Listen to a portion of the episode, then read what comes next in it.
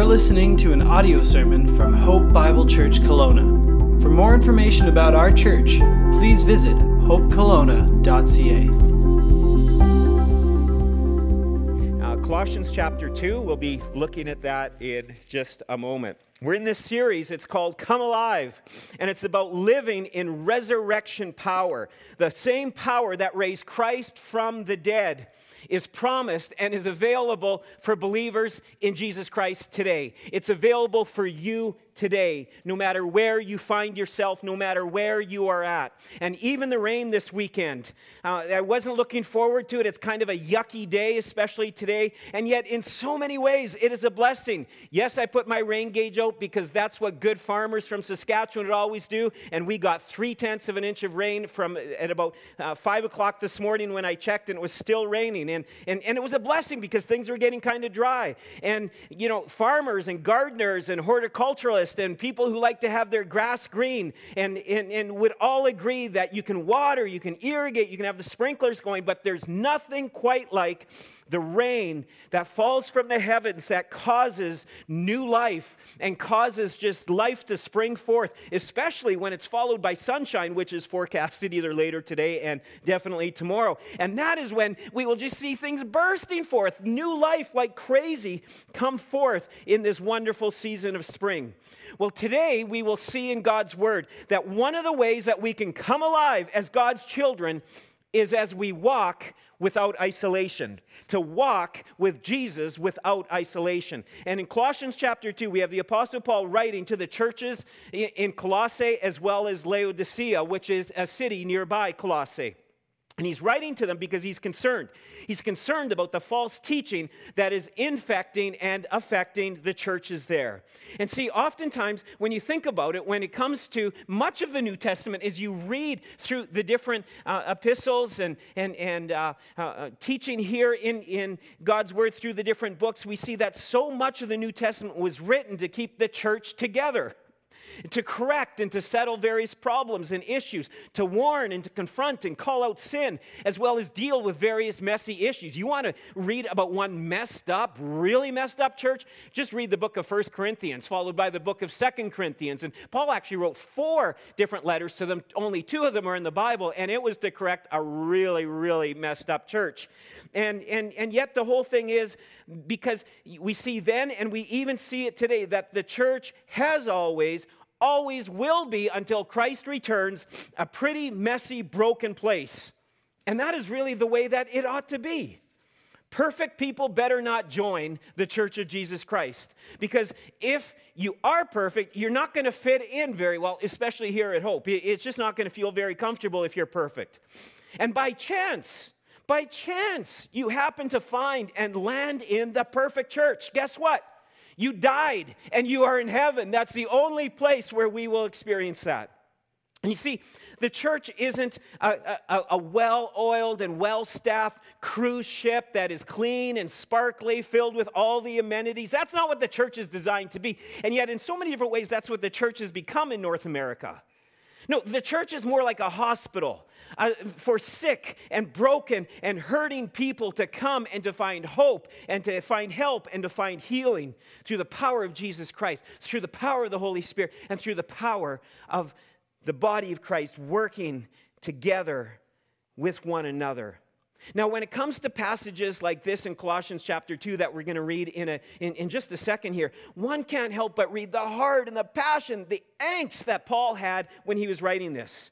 And today it is a call to walk with Jesus, to walk without isolation.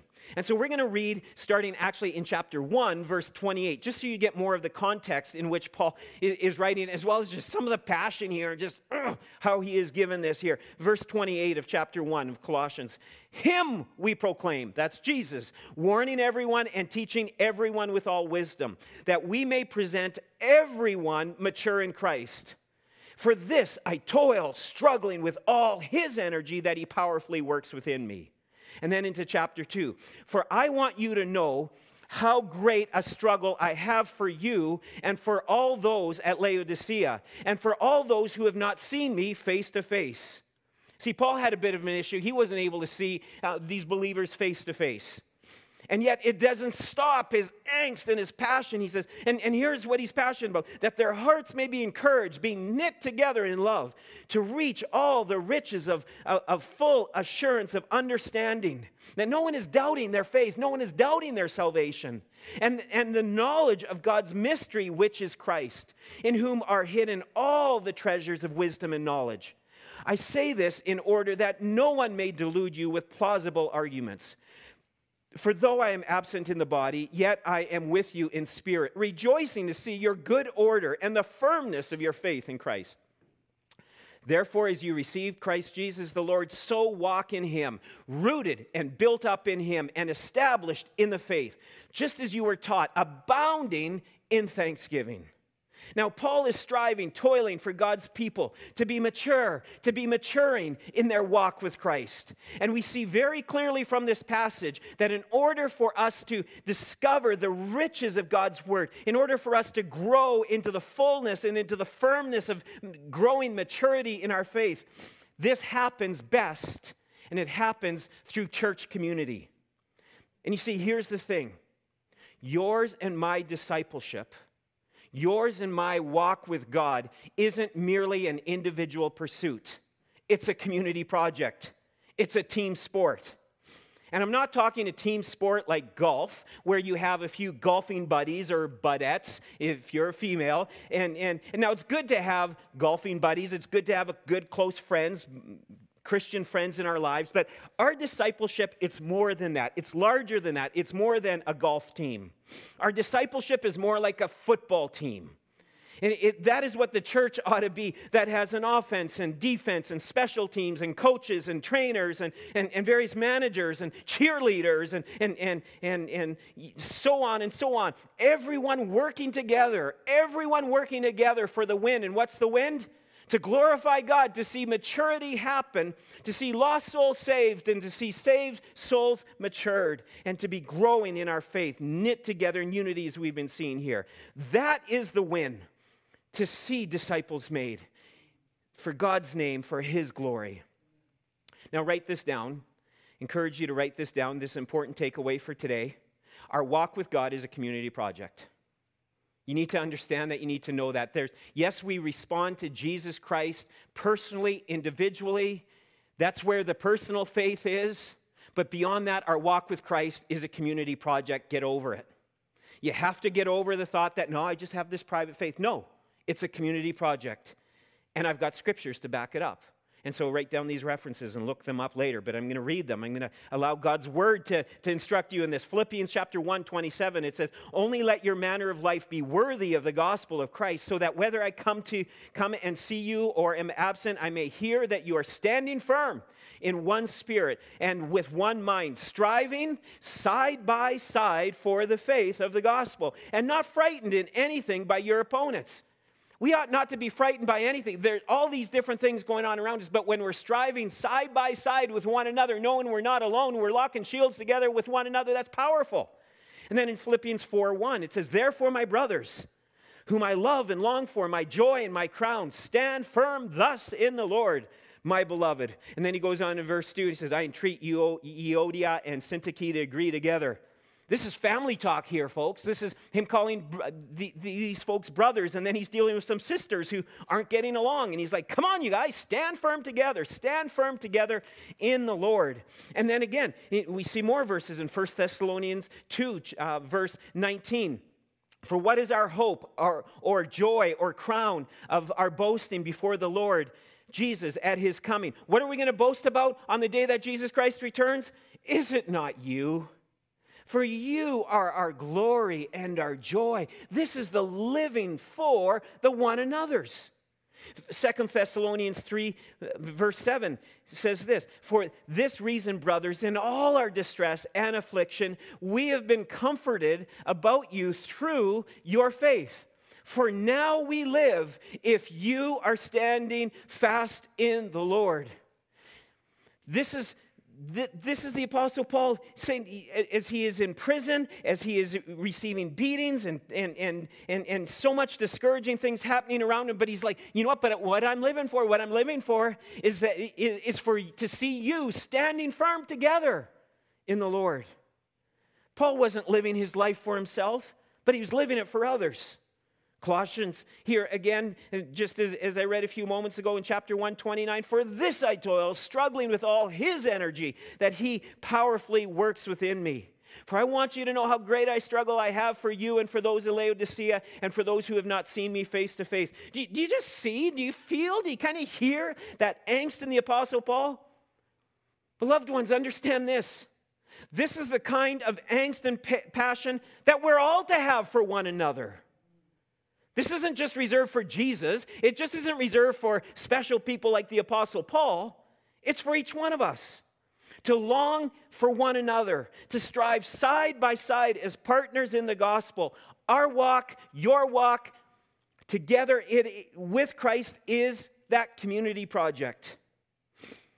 And you see, if the same Holy Spirit that empowered and filled Jesus the power that raised him from the dead, the power of the Holy Spirit that filled and indwelt the Holy Spirit, if we are in Christ, that same Holy Spirit dwells within each one of us. And so that same heart, that same love has been implanted in our lives. and really, it, I don't really see it there. it's there. It's in seed form. If the Holy Spirit is in you, it's there. Now we've got to grow it. We got to grow it. We, and, and it comes by choosing to not live in isolation but to live for one another.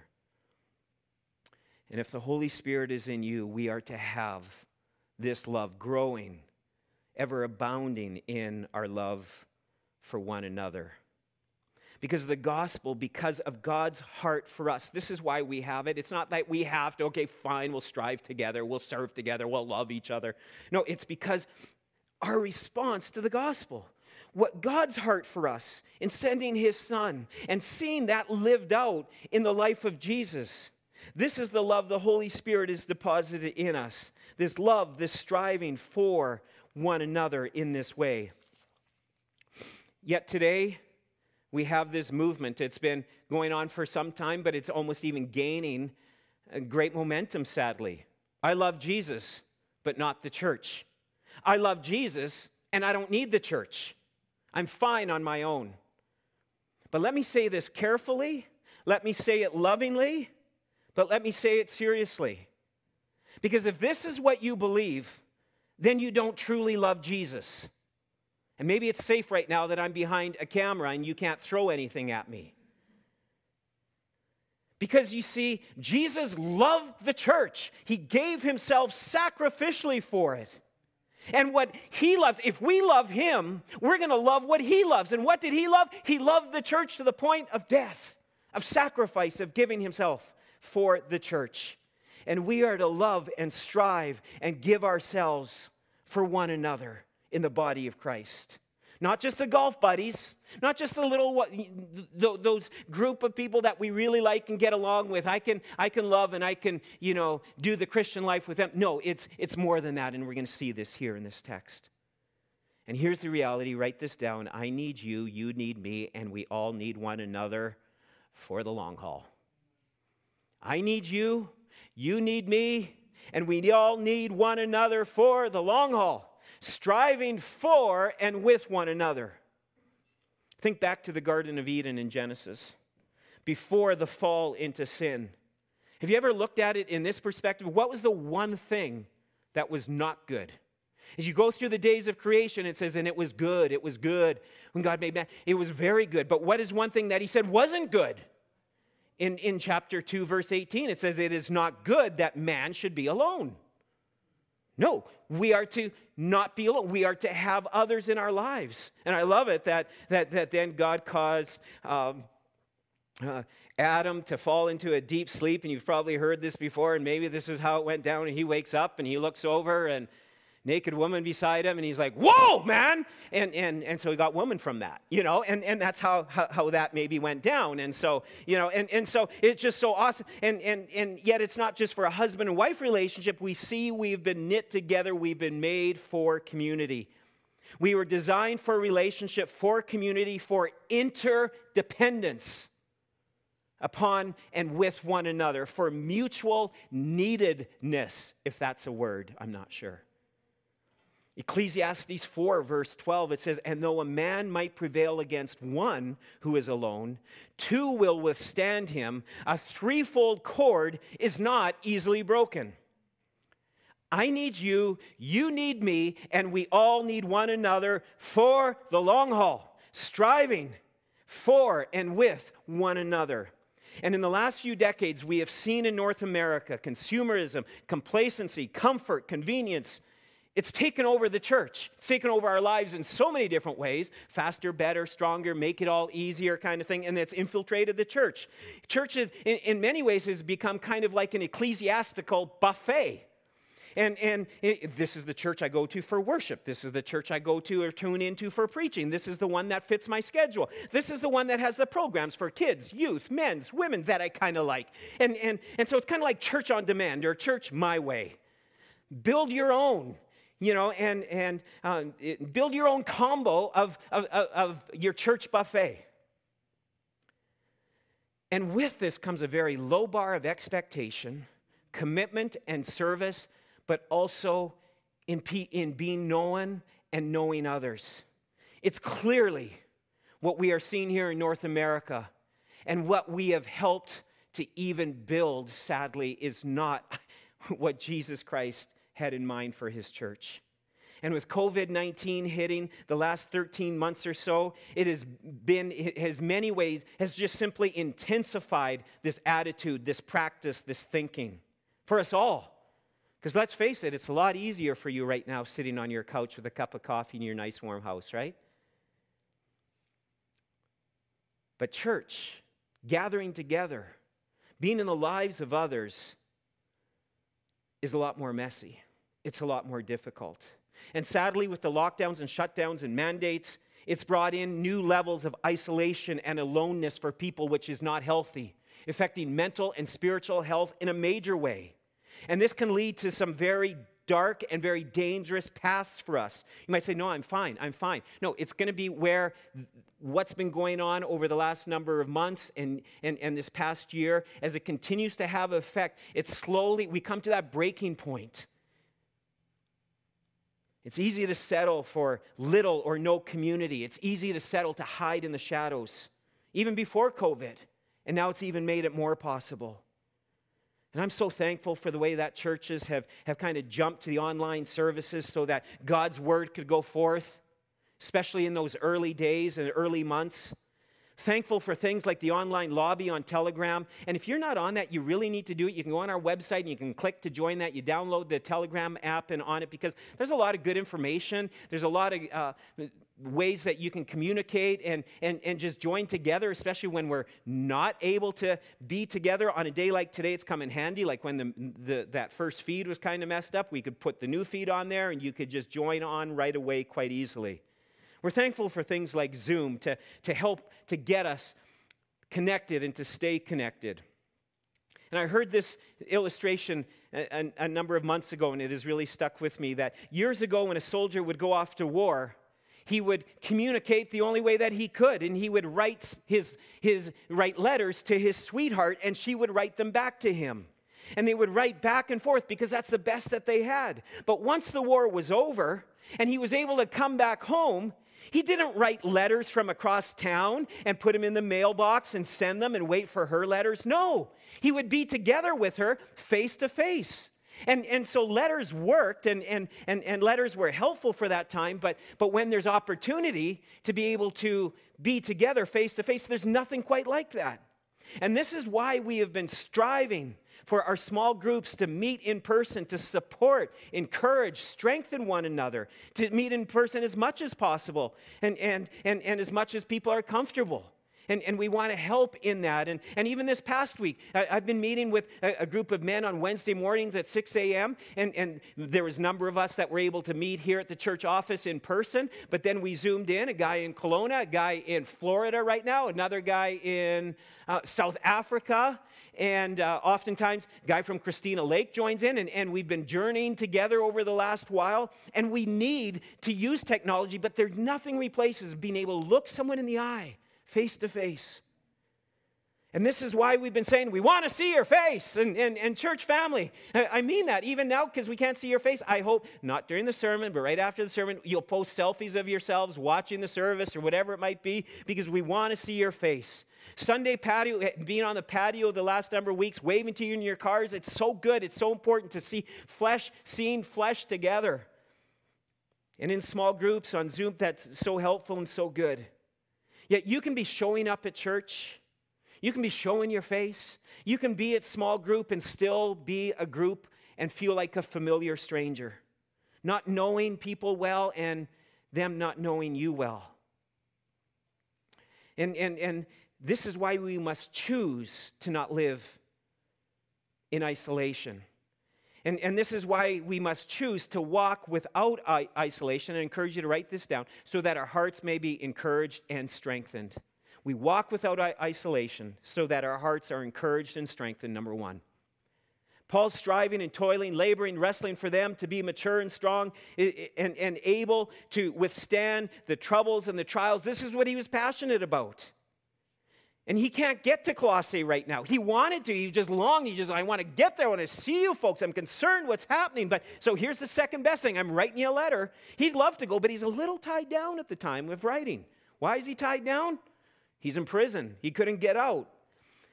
But his persistence for the gospel led him to write this amazing letter that has encouraged them and has encourages the church today. And he's calling them to walk and to strive for one another, not living in isolation, not living in self centeredness. And you see, our homes have become, especially in this past year, a, a place and of especially, especially this past year, of physical safety a place where we ought to feel safe and, and comfortable, and that's, that's fine and that's good. But there's also great danger that lurks in our homes. You see, sin thrives in isolation. And this is why we have to be so careful of this. And here, Paul, he's desiring, he's praying. In verse 2, we see that their hearts may be encouraged. That word for heart doesn't mean, you know, uh, how we see to, oh, just go with your heart. You know, it, it, the word heart here in Scripture refers to the mind, to the will, to the affections. Basically, it's about the command center of the human life. Now, in warfare, if the enemy is going to take you down, if he's going to take down their opponent, they're going to strive, they're going to infiltrate, they're going to get into the command center. And that is similar to our hearts. Our hearts are that command center. And how we need to have our hearts strengthened and protected. How? With encouragement from one another. Which means that that word encouragement is to come alongside, to comfort, to console. And so vital. And a great place that that can happen initially, first stage of that is, is on Sunday morning in our gatherings. And that's why it's important. We see this in the Acts 2 church, how they met together at the temple courts. And the weekly of God's, people, the gathered grouping of God's people and weekly gathering is and ought to be an utmost priority in our lives. The yard work, the beach, the workout, everything else, when it comes towards a Sunday, falls second place towards the gathering together of the body of Christ. To gather in flesh, in person, live as much as possible. And to do this for the glory of God. And to know that in the process, the sanctification of God's saints is taking place. And you say, well, how's that happening? I'm just showing up, and sometimes I don't get much out of it. I like what Paul Tripp said in a short video, and I posted it on Facebook. I think it was last week, or maybe it was a week before. And I'm going to just quote some of the things that he said here. It's so good. He said, I need to hear brothers and sisters sing the gospel into my ears. I need my dull heart awakened by their voices again and again and again. I need to be taught again and again. I need the biblical story applied to my story so I live with a God story mentality. I need to be taught by a pastor who is with us, who walks long term with us, who knows us, who can look at us and speak those truths to the people that he knows and loves. It is where he is known and where we are known to him. This is the beauty of the body of Christ. Books, he goes on to say, the internet and conferences doesn't replace that. He says, I need corporate worship. I need to be reminded of the truths of the gospel in worship. I need to hear brothers and sisters sing the gospel into my ears, sing those truths into my ears week after week after week. Parents, your children need to hear the gospel sung into their ears week after week after week. They need to hear. They may not even understand it, but they need to hear the word of God proclaimed. And they need to see love in action. Folks, we need to have our dull heart awakened week after week because the world dull makes it very dull. The world, the flesh, the devil fights hard against us. And, and, and these are things that we, we're not going to get on our own or on a couch or laying in bed. in case some of you are doing that even right now. This is how God has designed His church. And we ought to be there as much as possible, gathered together again and again and again. Second of all, we walk without isolation, but rather in community so that we are knit together with one another in love. So that we are knit together with one another in love. Look at verse 2. This is where we get this from. Be knit together in love. This is about unity, this is about one mindedness. So that when a person comes into a relationship with Christ, we are first and foremost, we are united with Christ. Christ is the one who, who builds. It is, we are unified with him. We don't make the unity. Christ is all we, has already done that, but we are to maintain this unity.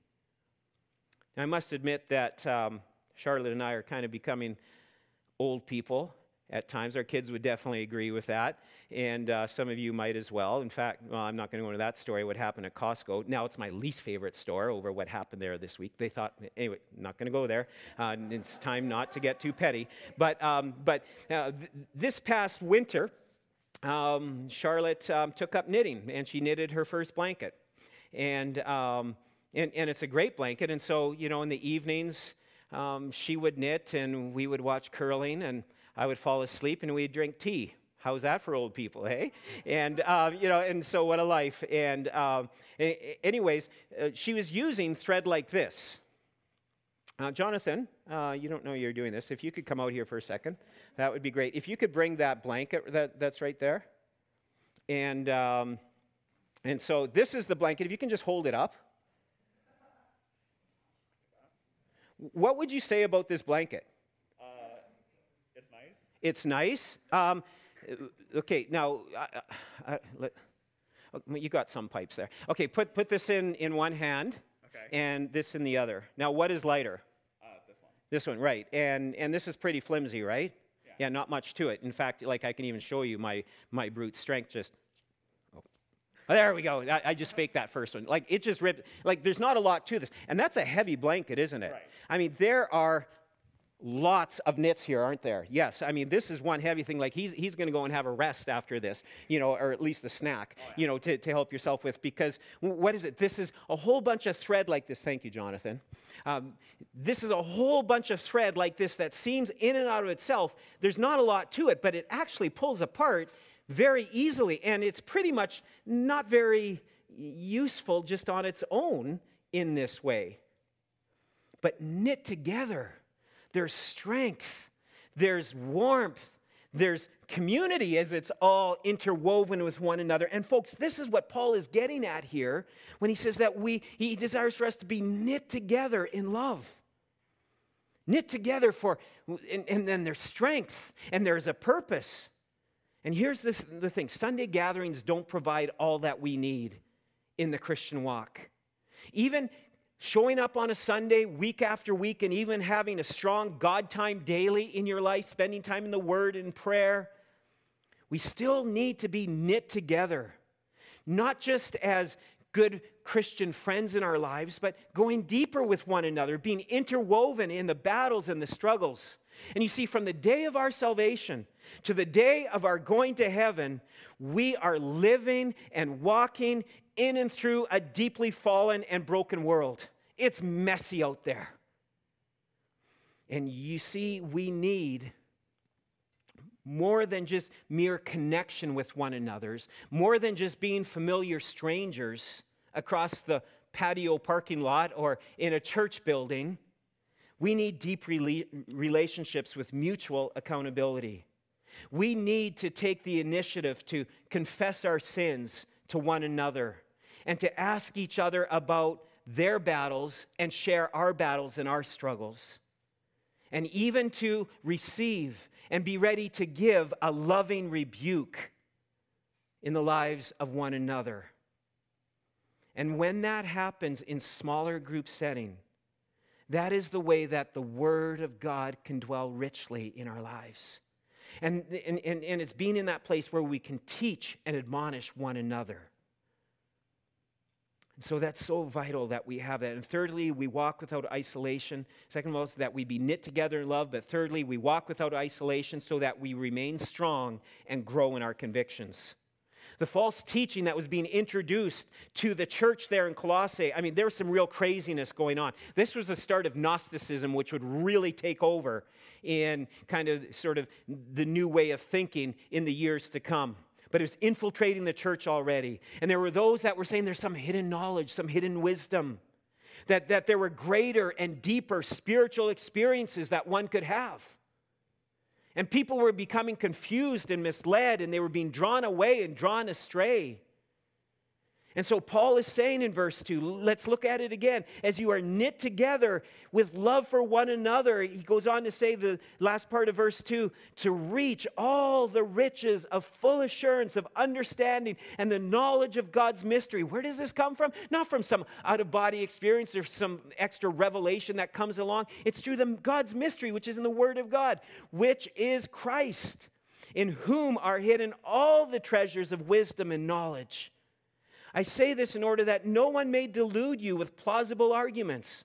For though I am absent in the body, yet I am with you in spirit, rejoicing to see your good order and firmness of your faith in Christ. He's telling you want real mystery? You want real knowledge? Know the gospel.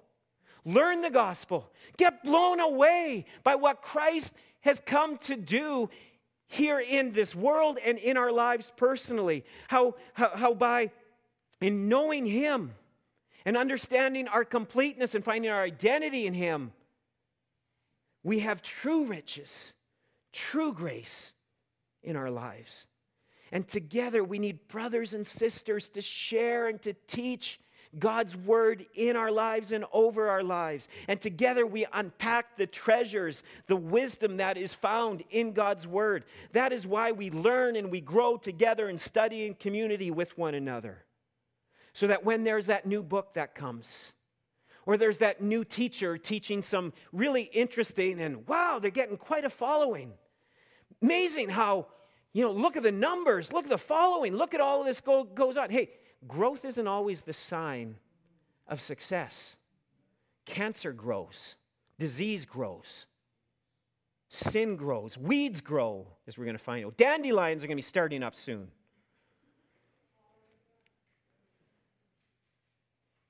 So when new stuff, new teaching, oh, I went to heaven and had this experience in heaven, and now I want to tell you about it and make a movie and write a book. Oh, you can have this certain, you know, uh, revelation, and you can have this certain kind of almost like out of body experience with God. You know what you do? You get together with brothers and sisters in Christ and you examine what God's word has to say. And if there isn't a biblical New Testament precedent for it, you toss it. You get rid of it like that. You see, there is no getting mature quick. There is no get quick, get spiritual quick plan to the Christian life. 30 days to mature to full maturity in the Christian life. Just not going to happen.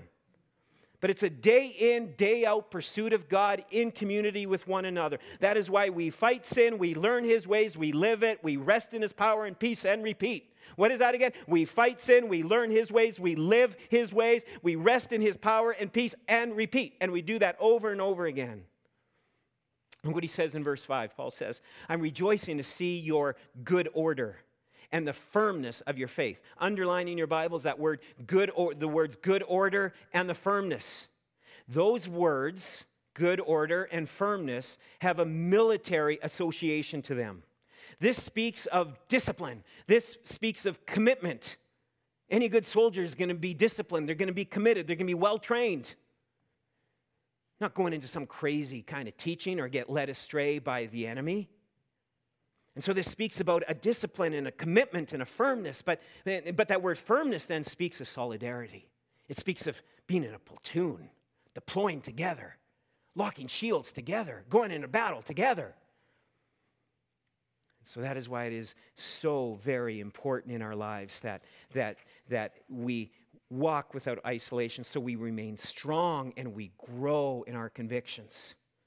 And today, with everything that is going on in our world, as we just see um, new forms and, and, and theologies, philosophies infiltrate the Christian church, we've got to know God's word and we've got to know the gospel greater and greater in our lives, and we need to be sharpening one another in that to grow in our convictions and our understanding. And then, fourthly and finally, we walk without isolation by growing and laboring to see Christ Church growing by taking steps of faith. That's a big one, but that's an important one. So I know Vanessa's going to leave that one up for a long time because you need to write that one down. We walk without isolation to see Christ Church growing by taking steps of faith. Look what it says in verse 6. Therefore, as you receive Christ Jesus the Lord, so walk in him, rooted and built up in him, and established in the faith, just as you were taught, abounding in thanksgiving. How did you receive Jesus Christ the Savior and Lord? By faith. So he's saying, just in the same way, keep walking with him by faith and we receive Jesus Christ, and it's important to know and to understand the gospel. And here it is. This happens. We receive Jesus Christ by faith. We trust him by admitting and giving him the sin and the wrong stuff that we've done, everything that we've done. And knowing that our sin has, has broken that relationship with God. And, and our God is perfect and he is holy. And as we give him all of our sin and give him our lives, in exchange, we receive Christ's righteousness. His punishment that he endured on the cross was the substitute, was, was him paying the price that we deserved, the death that we deserved to, to, to die, and the wrath that we deserved to endure. He took that all, and he gave us his righteousness in exchange. And understand this true salvation is about, it's not about this, first of all. Jesus, you can have some of my sin, some of that stuff I did about it, really, sir. But I'm going to hold on to some of it, but I will take heaven and I'll take your help whenever I need it. That's not what it's about. No, it means that by faith we repent means that we desire to change and to turn. God, I'm giving you all of my sin. I'm giving you my life. And I'm receiving your righteousness and your forgiveness in return. I want to follow your ways. And when we make that decision, God comes into our life through his Holy Spirit and makes us new and alive, adopted as his children. And he comes and he then indwells in me and he starts changing me. He starts changing you to make us into new people, changing us from that inside out. And so he says, So, in the same way that you receive Christ by faith, continue to keep walking in him. And I wonder today, what steps of faith do you need to take personally today? What steps of faith do you need to take in your battle and your struggle with sin? What steps of faith do you need to take with the isolation that you have found yourself in? What steps of faith and discipline do you need to take when it comes to God's word? To even serving the Lord. One of those, after salvation, one of the next most important steps that we take of obedience, and it's a step of faith. It's not having mastered the Christian life, because again, none of us have. But that first step of obedience is, is, baptism. And if you are a follower of Christ and you've never been baptized upon confession of your faith in Jesus Christ, that's, that's step number one. By doing that in, in, in faith, we do it by faith, but also out of obedience. And actually, uh, I think it's in the next few weeks, we're hoping to celebrate some baptisms and trying to do it in a way that will be meaningful and, and also so helpful and encouraging for the body of Christ as well as for those that are getting baptized. But if you're interested in baptism, fill out that form on the connection card on our website. For some of you, it's about getting and being a part of biblical community, to be part of perhaps Hope Bible Church A church where you can agree and you say, hey, this is where we want to settle down. This is where we want to put down some roots. roots. This is where we want to learn and grow and be part, knit together in the body of Christ together. You need to step, attend step one right after this service. And you can, again, go online to, to register for that. You'll get the link for Zoom and you can join us in that. You need to be in biblical community. All of us need. Commit to that weekly and show up and be committed to it. And, and, and as we roll up our sleeves in, in, in giving of ourselves and give time, and as we go and we share the love of Christ with others, we're living the life that He calls us to live. But oftentimes this requires steps of faith because we become lazy or disobedient in some of these areas. Perhaps it's inviting others into your life, inviting others into community. Moving off of the couch out of isolation and sometimes now complacency and laziness and self centeredness and self absorption and taking steps of faith to love and be part of community in serving others, serving those in our city that are less fortunate, that are needy, serving together in the body of Christ for and with one another. You know, for decades now, the North America church has been kind of the, the sign of success has often been marked by numbers, by attendance. Since COVID, it's been marked by views. How many people are viewing? How many people are watching your services? And yes, we can say, yes, healthy things grow. But just because something grows, it doesn't mean that it's healthy. And just because a church has large numbers or a great following doesn't need that it's necessarily healthy. Just as I already said, weeds and disease and cancer and sin also grows. And sin grows, especially when there's isolation. And we must choose to not live in isolation, but we must live in community with one another.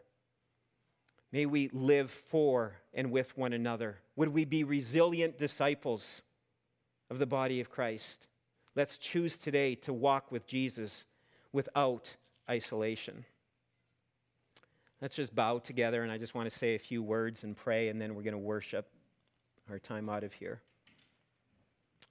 You know, it's easy to become discouraged with society, with politics, perhaps even your own family, with some of the division and the hurt that's been happening, even within the church of Jesus Christ.